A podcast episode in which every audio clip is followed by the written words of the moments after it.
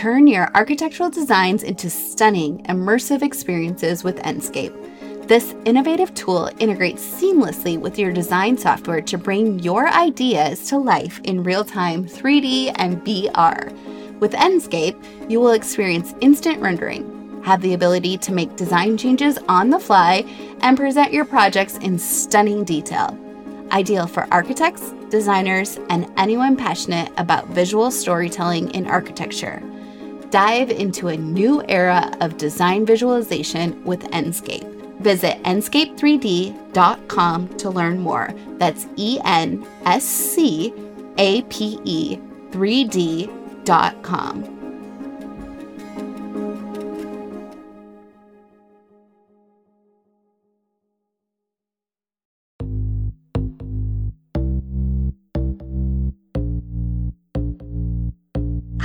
my name is Carrie Seaburn, professional engineer, and this is Unstruct. Unstruct is the podcast where we share the stories from within your walls to help you understand how they stand today.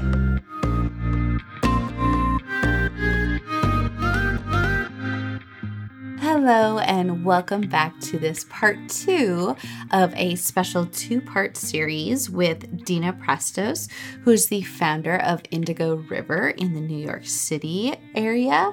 She is a waterfront architect. So, last week we talked about the Wildflower Studio, which is located in the New York area as well. And we talked about Indigo River's transdisciplinary approach to design of the waterfront. Then we kind of started getting into some deeper topics. So we wanted to split that into a second episode or second part. So I think you're going to find this part very inspiring and interesting. So, we talked about Dena's dreams for the architectural industry, and we also talked about diversification within the design industry or within design professionals. So, things that we can do as design professionals that stretch beyond just standard construction documents. So, Dena and Indigo River support and invest in offshore wind generation and training programs for professionals to utilize and run this type of power generation.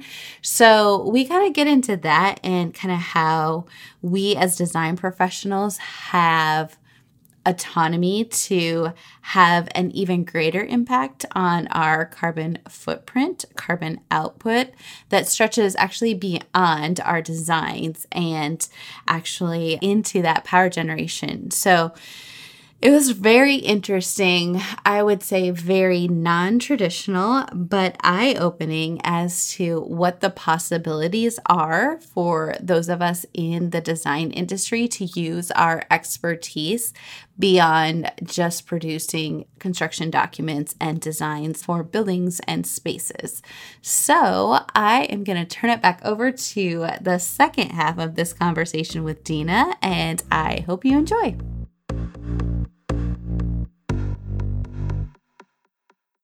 So let's get back into Indigo River a little bit. So sometimes, you know, we kind of talked about all the different ways that you're hired and brought into the project.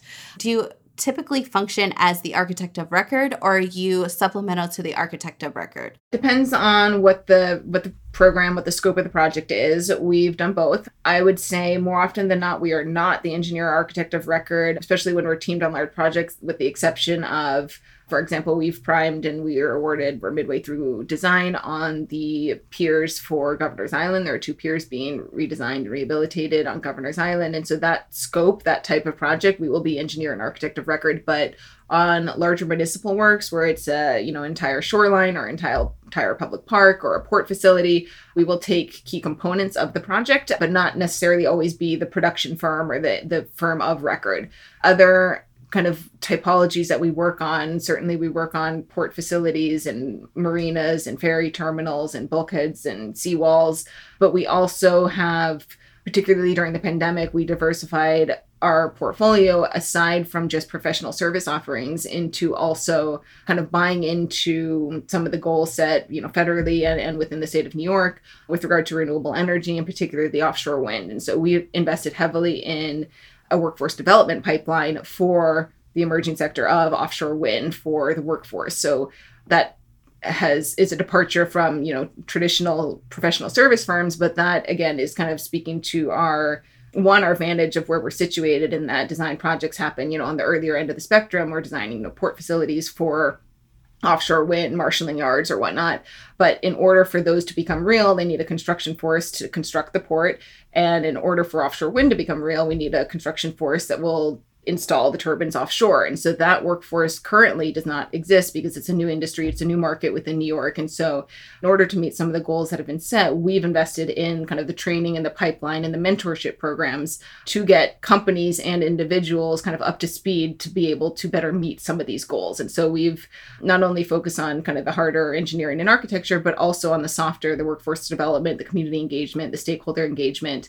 And I would say, kind of as a another aside in terms of what we have going on or you know the people that we employ are not all of the same background by any means. We have many different disciplines of engineering from coastal and marine and structural and environmental and geotechnical and it goes on. We have a pe diver. So we have many different disciplines of engineering. Even among architects we can come back to this but whether or not you know specialization or generalization is is recognized but even if you want to say traditional architects, we really only have one other traditional architect that was trained as a quote unquote building architect.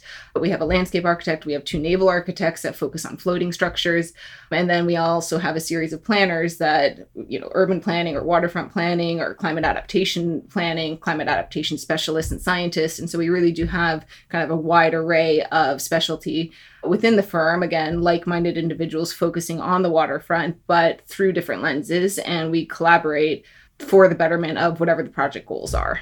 Yeah, and all coming at it with a different, like you said, a diverse background, but also a diverse training. So all the different lenses overlap to create the best output for your clients, I would think.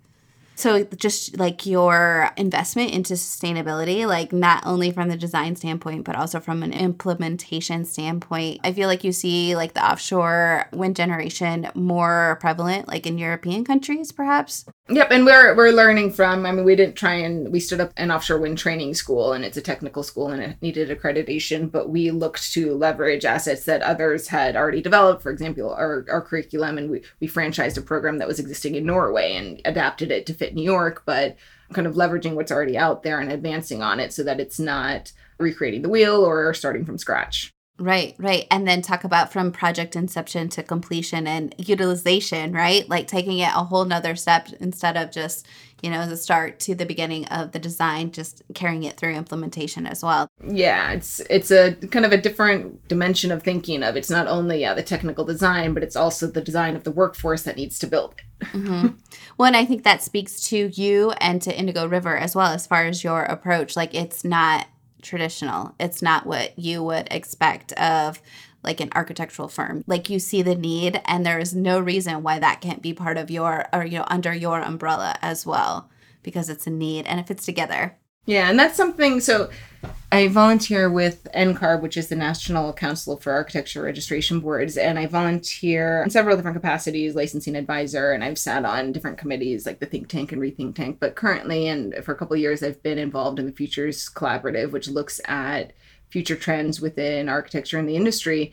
And part of that takes kind of abstracting what we've kind of historically thought of the role of the architect to be and what it has been and how it's evolving and changing and what we anticipate it to be with some of the trends and you know digitization and climate change and space architecture and all of these other kind of facets that are developing rapidly and in tandem kind of compounding on each other. And so understanding what the future role of the architect will be and understanding what licensure currently offers is that you're you know as an architect at least you're licensed to protect the health, safety, and welfare of the public in the built environment.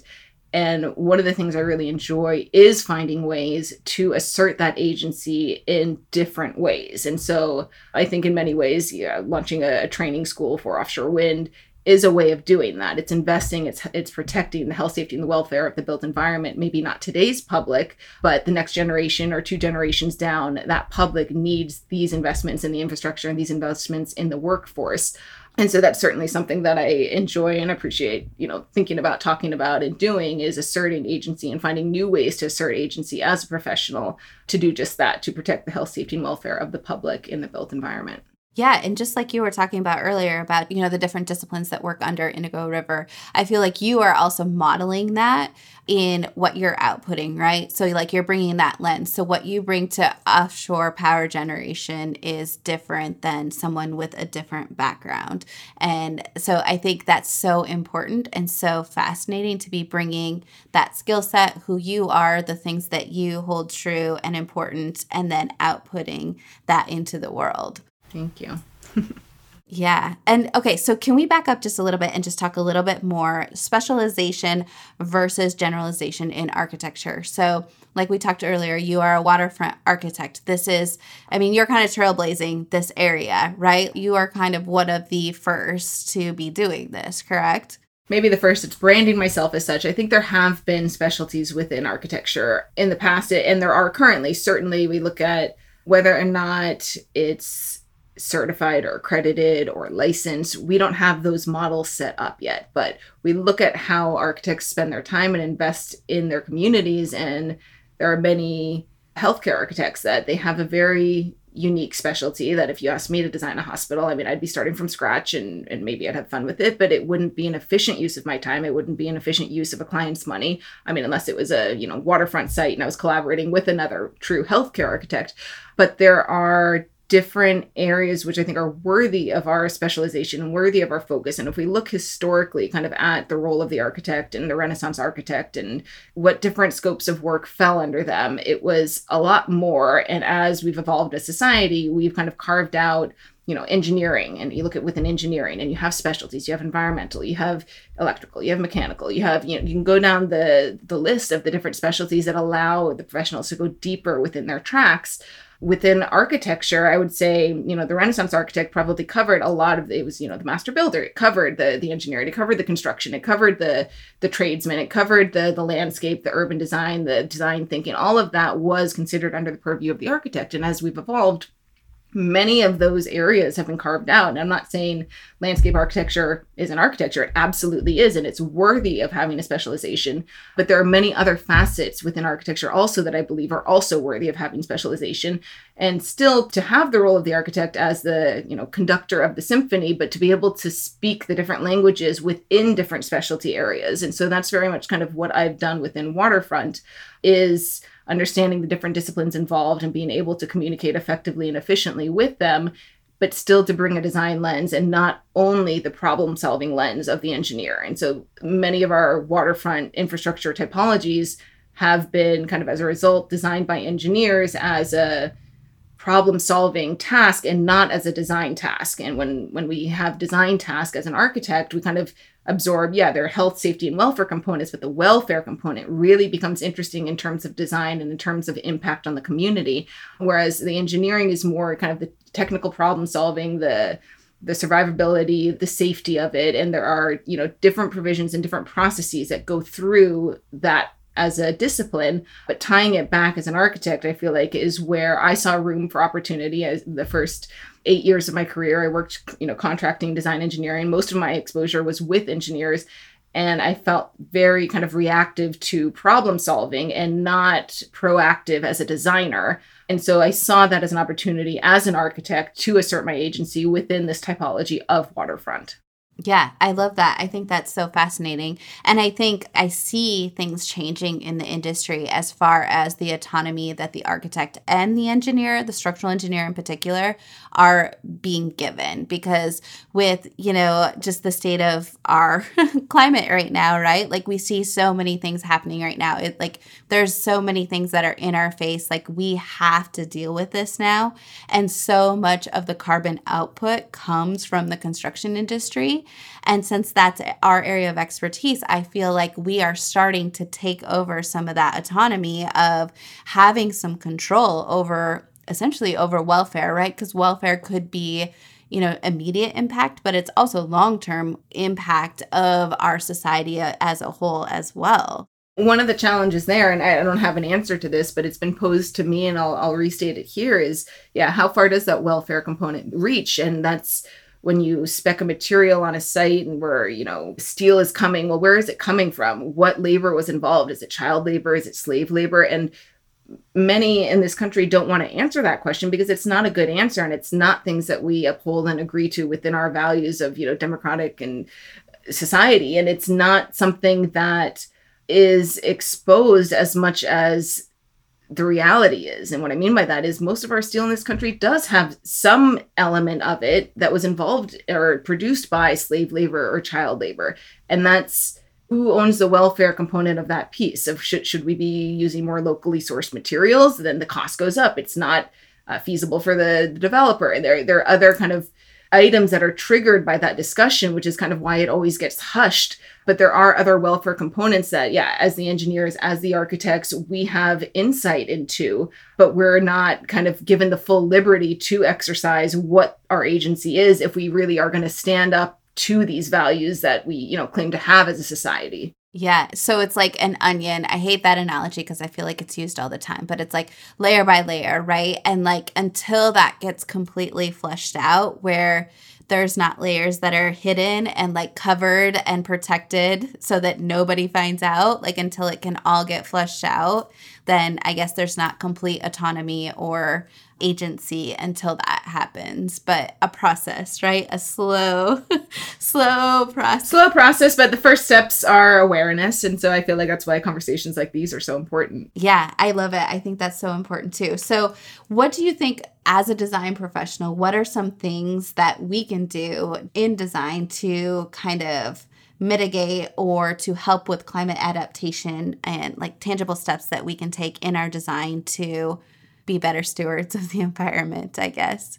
Sure. So, a couple different, you know, actionable and tangible steps, whether architects or engineers, that you can take to begin to address, you know, climate adaptation. Certainly, incorporating nature-based solutions like green roofs, bioswales, rain gardens, they can start to help mitigate the effects of climate change by absorbing stormwater runoff, reducing flooding, improving air quality, et cetera use of resilient materials, especially important on the waterfront. But when choosing materials for waterfront architecture, it's particularly important to consider materials' ability to withstand the effects of climate change, like sea level rise and storm surge and extreme heat. And so materials like you know concrete steel masonry are generally more resilient than wood or other organic materials i think one kind of mentality that we can continue to employ is that of designing for flexibility and adaptability and so designing to be flexible so that we can adapt and continue adapting to a changing climate condition is particularly important and that can include features such as you know adjustable flood walls removable docks and raised waterways. Giving examples from kind of my line of work which is on the waterfront but there are other ways to kind of translate these to building design as well. And maybe most important is considering the surrounding community not only now but in the future as well. And so considering the needs of the surrounding community that can be you know including access to green space or creating opportunities for recreation or protecting sensitive habitat so there are a lot of different ways that we can begin to take actionable steps to address climate adaptation that's not not so reactive but a little bit more proactive and it shouldn't come as a as a negative it should be a, a positive in that there are ways that we can kind of get ahead of it and not be subject to a changing climate Okay. All right. Yeah, no, that makes sense. And lots of great ideas in there too. So, what are some things that can be done for existing buildings to retrofit them to address flood mitigation and carbon footprint reduction? So, I mean, the first part of reducing carbon footprint is, yeah, repurposing existing assets, existing buildings, and not demolishing and starting new. So, as much as is possible to maintain and preserve parts of structures and to retrofit them in a thoughtful manner which can be oftentimes by you know reprogramming spaces. If you know that you're subject to to flood inundation and having water in a space you can rather than putting you know something occupiable you can put something that's you know allows it to get wet like i talked about with wildflower before. It can be you know a car that can be moved to higher ground and the the parking area the, the garage area is allowed to get flooded. And it can be you know with impervious materials that can be power washed after and once the water recedes and can be cleaned off and, and reused and without considerable damage and anything that is you know more sensitive to water elevate to a higher space and reprogram you know if there's for example, we, we work on a library in Westchester that the children's area was below the flood zone, and several times it was in, inundated. And so, one of the master plan schemes that we came up with that is being used is to entirely relocate and elevate the children's area. And it's, you know, it's becoming an addition on the existing building, but the area that was subject to flood flood inundation is being reprogrammed as a wet flood proof space and as a mixed use space so that it's not it doesn't have anything that's permanently programmed. It doesn't contain a lot of materials that can get wet or damaged. And so starting to think about repurposing our structures and if we're making upgrades making upgrades that are resilient and that can be you know, in the water and standing water and not be damaged, installing check valves and backflow preventers, and they're, you know, elevating utilities. They're kind of a, a, pretty generic checklist that can be applied and, you know, takes different form on different sites. But just the thought of elevating utilities so that they're not, you know, repeatedly damaged, replacing and upgrading materials that can withstand the damage.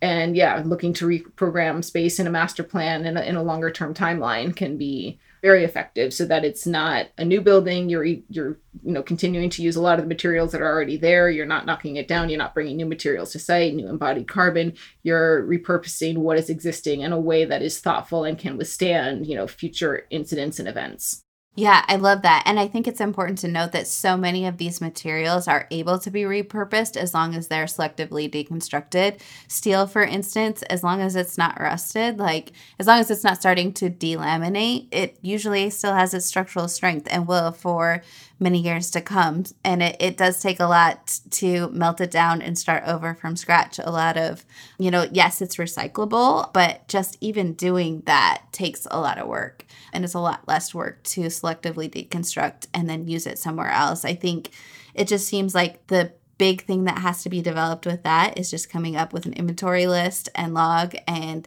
figuring out a system of how to catalog all of those items that are available when something is deconstructed. Yeah, and one so one thing I'll I'll say that's kind of all for the static of how we as architects and engineers look at, you know, a plan or a site plan or a survey of, of what's going on on the site. But I feel like a lot of time the strategy can be derived also through pointed and thoughtful conversations with ownership or with operations teams to understand what really is necessary. What are the goals of the team? How are they using it? How do they want to use it? Because sometimes there are yeah deployable temporary systems that'll check every box but the owner or the operations team might not have the the manpower the human intervention required to deploy it. So i feel like a lot of the time the design strategy in terms of what solution is selected aside from what's technically feasible there's kind of a fact finding with the ownership or with the operations team to understand what is practical at the end of the day as well because what's technically feasible and what's practical are not always the same yeah no that makes perfect sense are you NCARB certified yet? Join the network of over 45,000 architects who have the NCARB certificate to expand your professional reach. By becoming NCARB certified, you are demonstrating that you've met the national standards for licensure, a qualification that can be an important factor for firms when hiring and promoting. Certificate holders have a streamlined path to apply for a reciprocal license in all 55 U.S. jurisdictions, as well as access to an extensive library of free continuing education courses. Learn more at ncarb.org. That's N C A R B.org.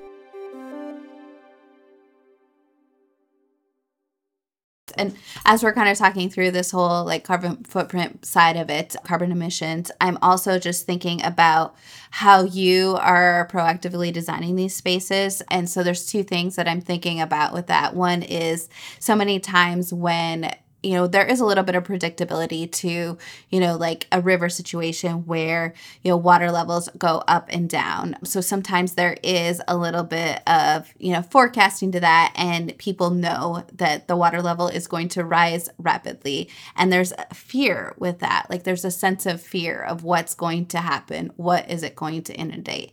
And when you're proactively designing for those kind of worst case scenarios so to say I feel like it eliminates some of that fear. And then just like it's a very sustainable approach because there are so many things that we all have to do to save this planet that we're living on, right? And like we talked through so many of them as far as, you know, reusing materials, but when you can design thoughtfully at the beginning and design for these worst case scenarios, that is like the ultimate, right? Yeah, and that's you you touched on something kind of the relationship between sustainability and resiliency and we've used sustainability a lot kind of here in the discussion, but I do want to emphasize kind of the difference between and why they go hand in hand and why they how they affect each other and they're kind of inexplicably linked. It both kind of get us closer to our goals of climate adaptation, but they are they have an inverse relationship.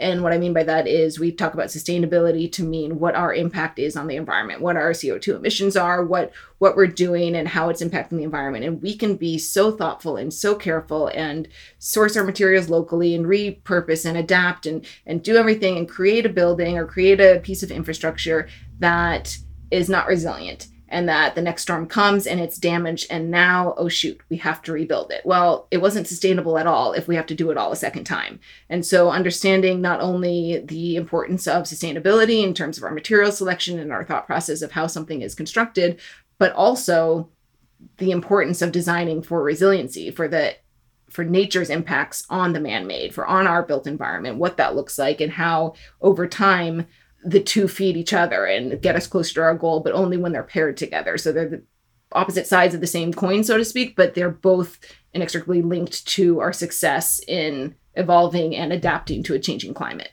Yeah, and I think that that happens and like you explained that so well. That's so fascinating. I think I was using sustainability for resiliency there. so thanks for fixing that. But I think, you know, all of our different areas of specialty uses something different. So, you know, earthquake design, there's resiliency there. Yes. Like wind design. And now the code is starting to include tornado design. So, like all of these things and flood mitigation, like what you're dealing with in a day in, day out basis. Like, everybody can bring their specialty expertise and apply it to a resilient design, I feel like. Absolutely. Yeah. Okay. So, what do you think is the most fascinating thing about waterfront architecture? So, one of the things that attracts me most to waterfront architecture is that there is this environmental awareness, both of what we're doing to the environment because we're meeting nature with something man made. And so there's that connectivity, but there's also nature's continued impact on man made. So we're again considering sustainability and resiliency, but there's that environmental awareness that happens at the water's edge on a recurring basis. If you're, you know, on a in an estuary environment, you have a rising and a rising tide, or you have it like I live on the Hudson. I have a four foot swing of high tide and low tide because we are in a brackish zone, and we get salt water coming in from the Atlantic. And so understanding there's this constant motion that if I have a floating dock, we always show you know range of motion drawings to understand even with you know accessibility concerns of high tide low tide what does that look like? What does it look like when there's a storm surge? What does it look like when it's you know low low and the moon is out? That we have different conditions that we're designing for that are very attuned to the environment. And i feel like i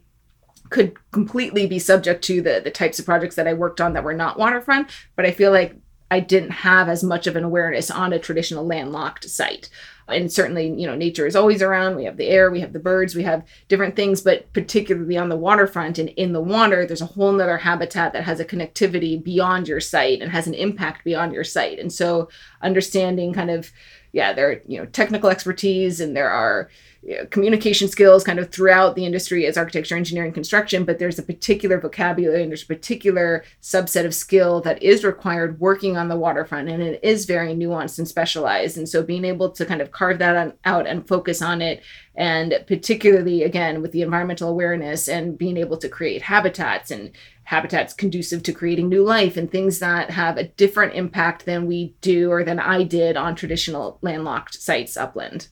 Yeah, that's so fascinating. I think that's super fascinating. Like you said, it's changing all the time, right? So we all know that, you know, the water level is rising, the sea level is rising. How do you deal with that with a new project?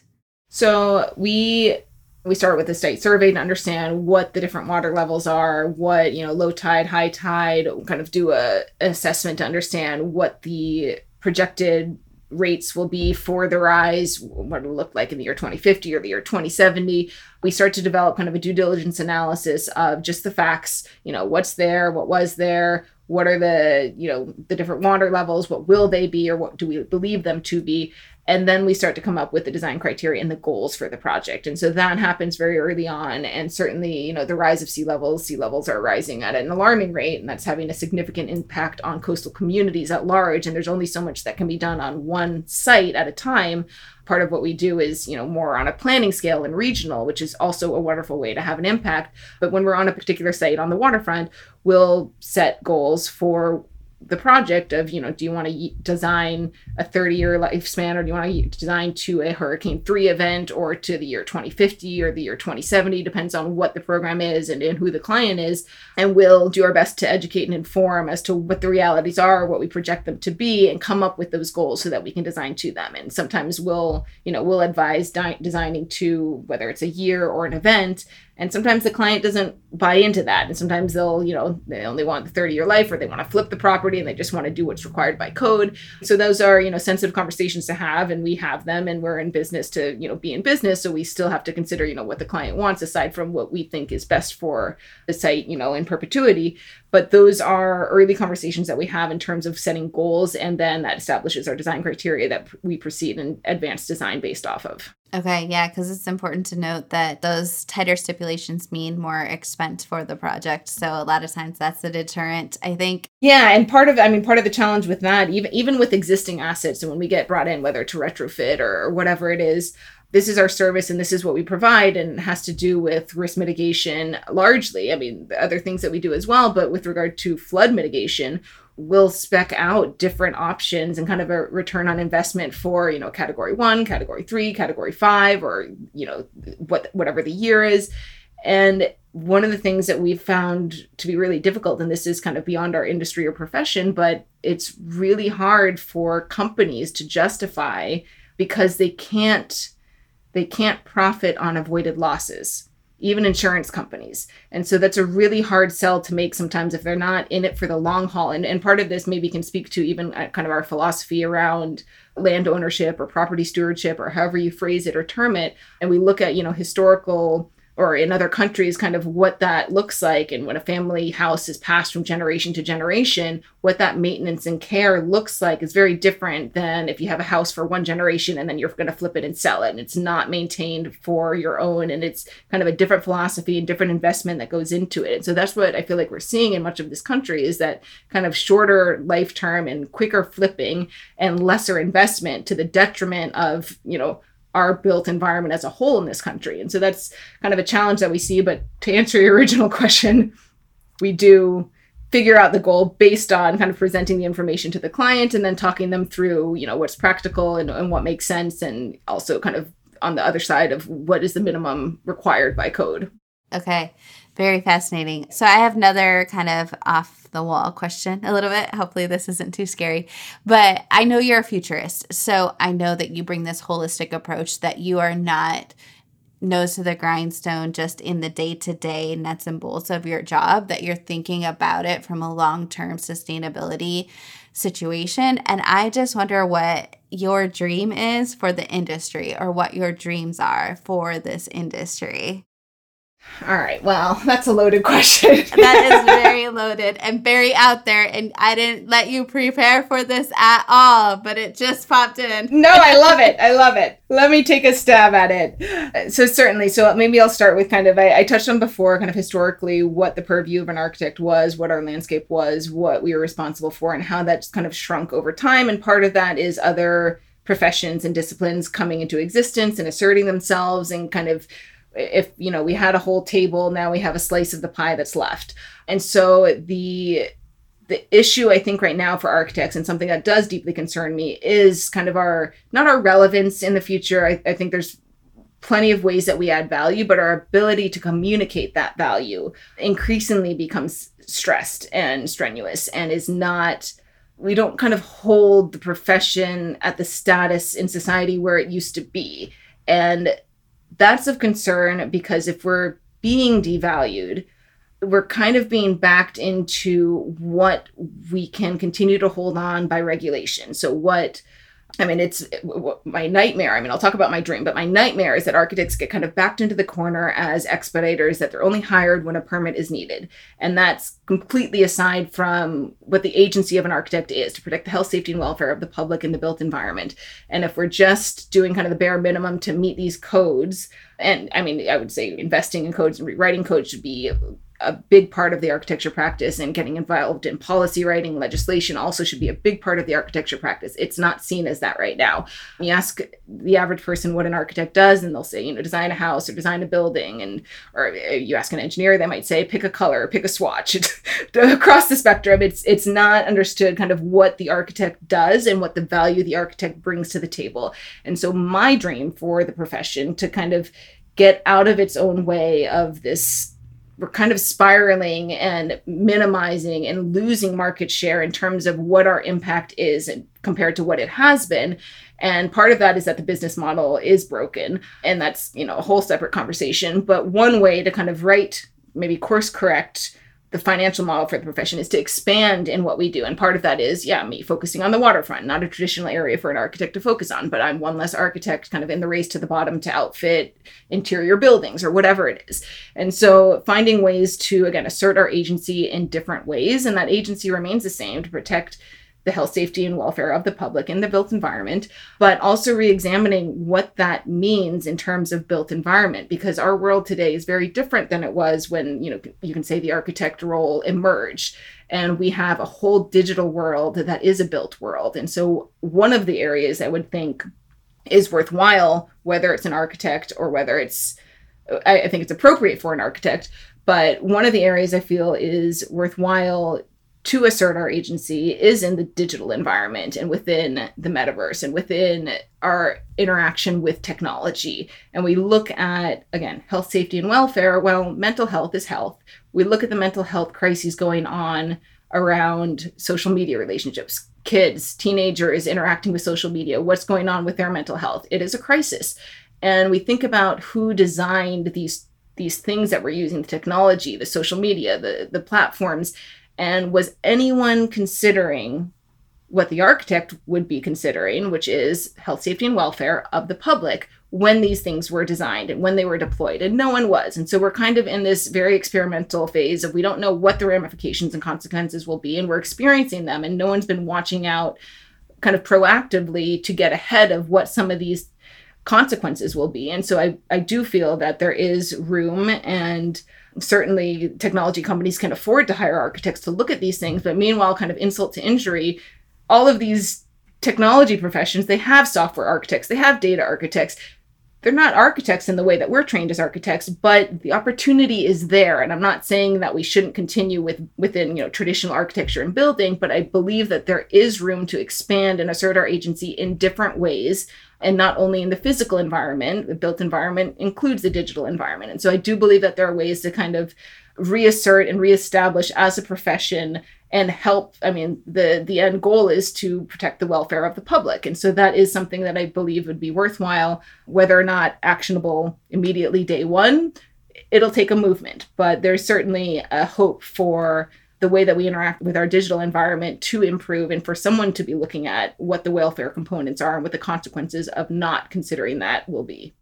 Yeah, I love that. And I have never thought of that. And that is very expansive in my mind. So I enjoy it's going to be fun to kind of process through that and noodle through that a little bit. But the two words that I hear coming out is more like expanded, but also specialized. So other opportunities for specialization within architecture but expanded scope. So taking more, and I think that's exactly what you model as a company as well, where you have many specializations with an expanded scope. Yeah, and just by by contrast, can we even fathom where we would be as a society if doctors were just doctors and there were no specialties. There wasn't a neurosurgeon, there wasn't an ophthalmologist, there wasn't a cardiologist. Can you imagine if they were just all doctors, generalist practitioners? Can you imagine if engineering were all engineers, general practitioners without any specialties? It's a hindrance that we're not embracing some of these different areas to become more deeply specialized in to expand our impact in different ways rather than kind of again ruminating over the same scope and kind of fighting each other to get to the bottom. And we're undercutting each other's fees. And it's just it's kind of a sloppy mess kind of as we're spiraling down rather than taking a step back and saying wow i have this education that can apply in so many different ways. It can better the communities that i'm involved in. And it doesn't need to be in the same way that an architect before me did it and so yeah as a just as a point of contrast i think if we can just learn from the medical profession, the engineering, the law community. There are different specialties for a reason. And if we can begin to embrace that as a profession, I do believe it will better serve us and the public in the future. Yeah, and it creates that expert title or that expert feeling or whatever, right? You're an expert in this specialization then. Because I think both engineering, so structural engineering and architecture, we are stamping things saying that we have, you know, performed the due diligence to prepare these documents and all of the technical knowledge that's required for them and that we're practicing within our area of expertise.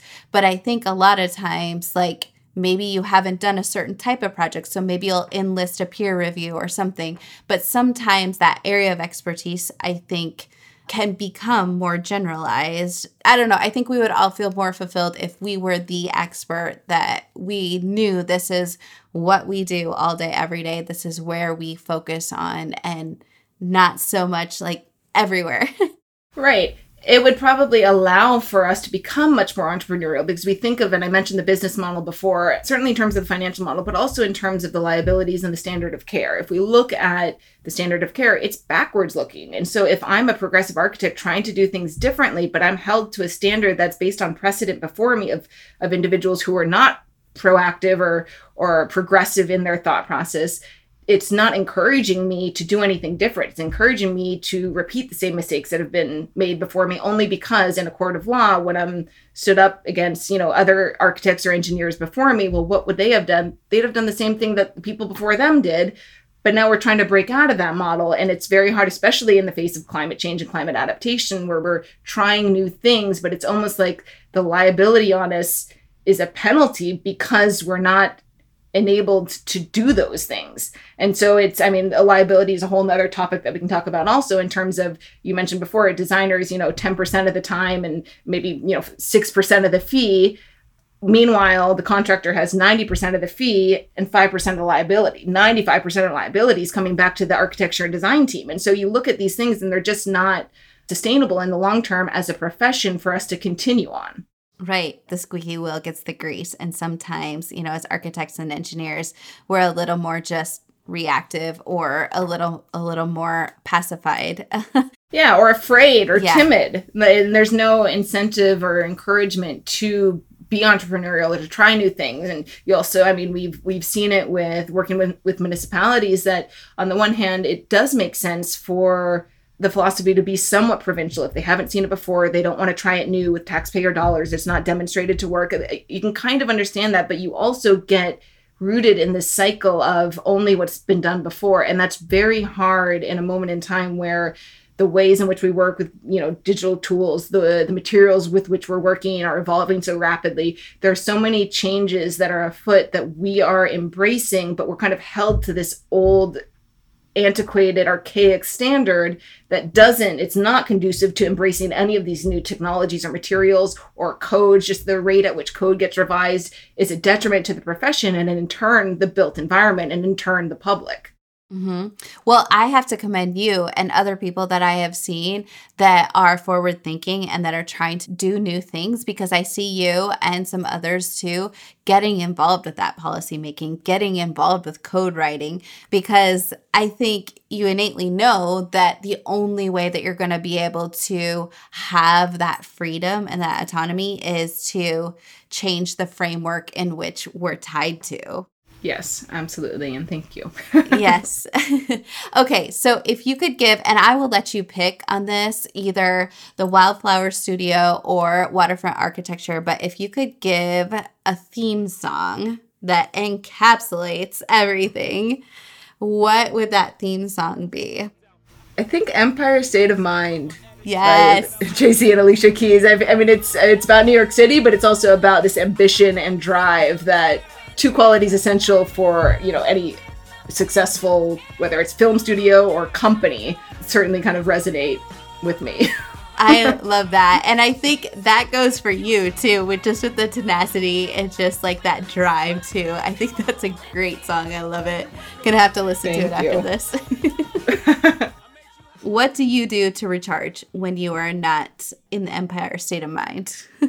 Uh, well, we touched on it before, and just with my childhood in Alaska, I do as frequently as possible look to exercise and get outdoors and participate in outdoor activities. I feel like that just kind of resets me. I was also a, an athlete kind of throughout college and have been very active and fit my my whole life, and I do find that balancing kind of mental load and stimulation with physical is a nice way to reset and with rest as well but particularly getting outside and engaging in you know regular exercise and outdoor activities can help clear my mind, reduce stress, whatever's going on.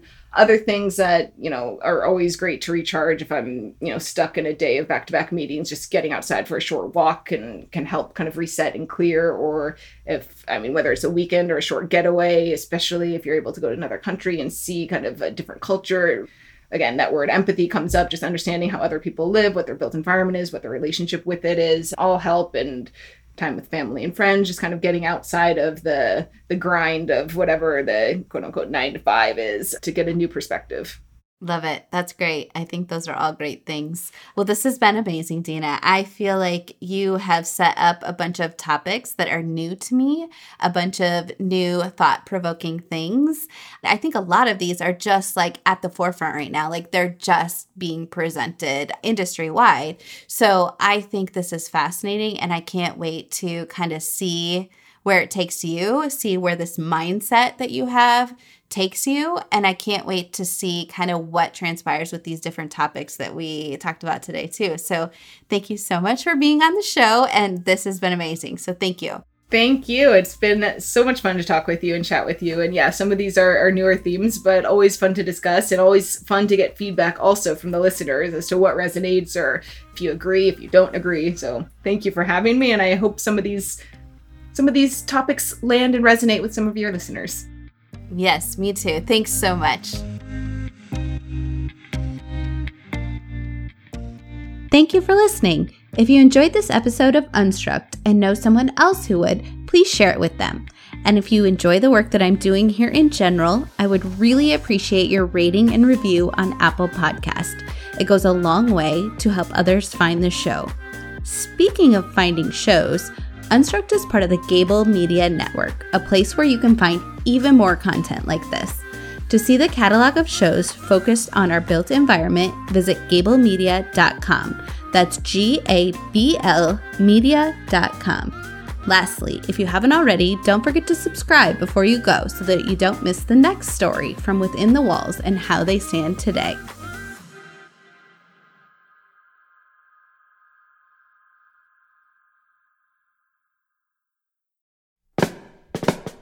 Hey there, architecture enthusiast. Nikita Reed here, inviting you on an incredible journey through time and space with my podcast, Tangible Remnants. Historic preservation and sustainability? Let's go ahead right now and debunk the myth that they are opposites. In fact, they are two sides of the same coin, shaping our collective future. In a work environment, it has been challenging because I've had to probably do more than double just to make sure that I quote unquote fit in. But the environments that have allowed me to do me on the front end, I've been extremely successful. You look at all these PhDs, they've built that on the backs of our elders. Absolutely. What they consider themselves to be experts at is what they've worked with us to achieve. I know we have to we have to prioritize people before products and before place. Join me as we unravel the stories of historic buildings shaped by the people of a specific era and often influenced by race and gender. These tangible remnants are windows into our past and guideposts for the future. Follow the link in the show notes to subscribe now to Tangible Remnants. Let's explore the interconnectedness of architecture, preservation, sustainability, race, and gender.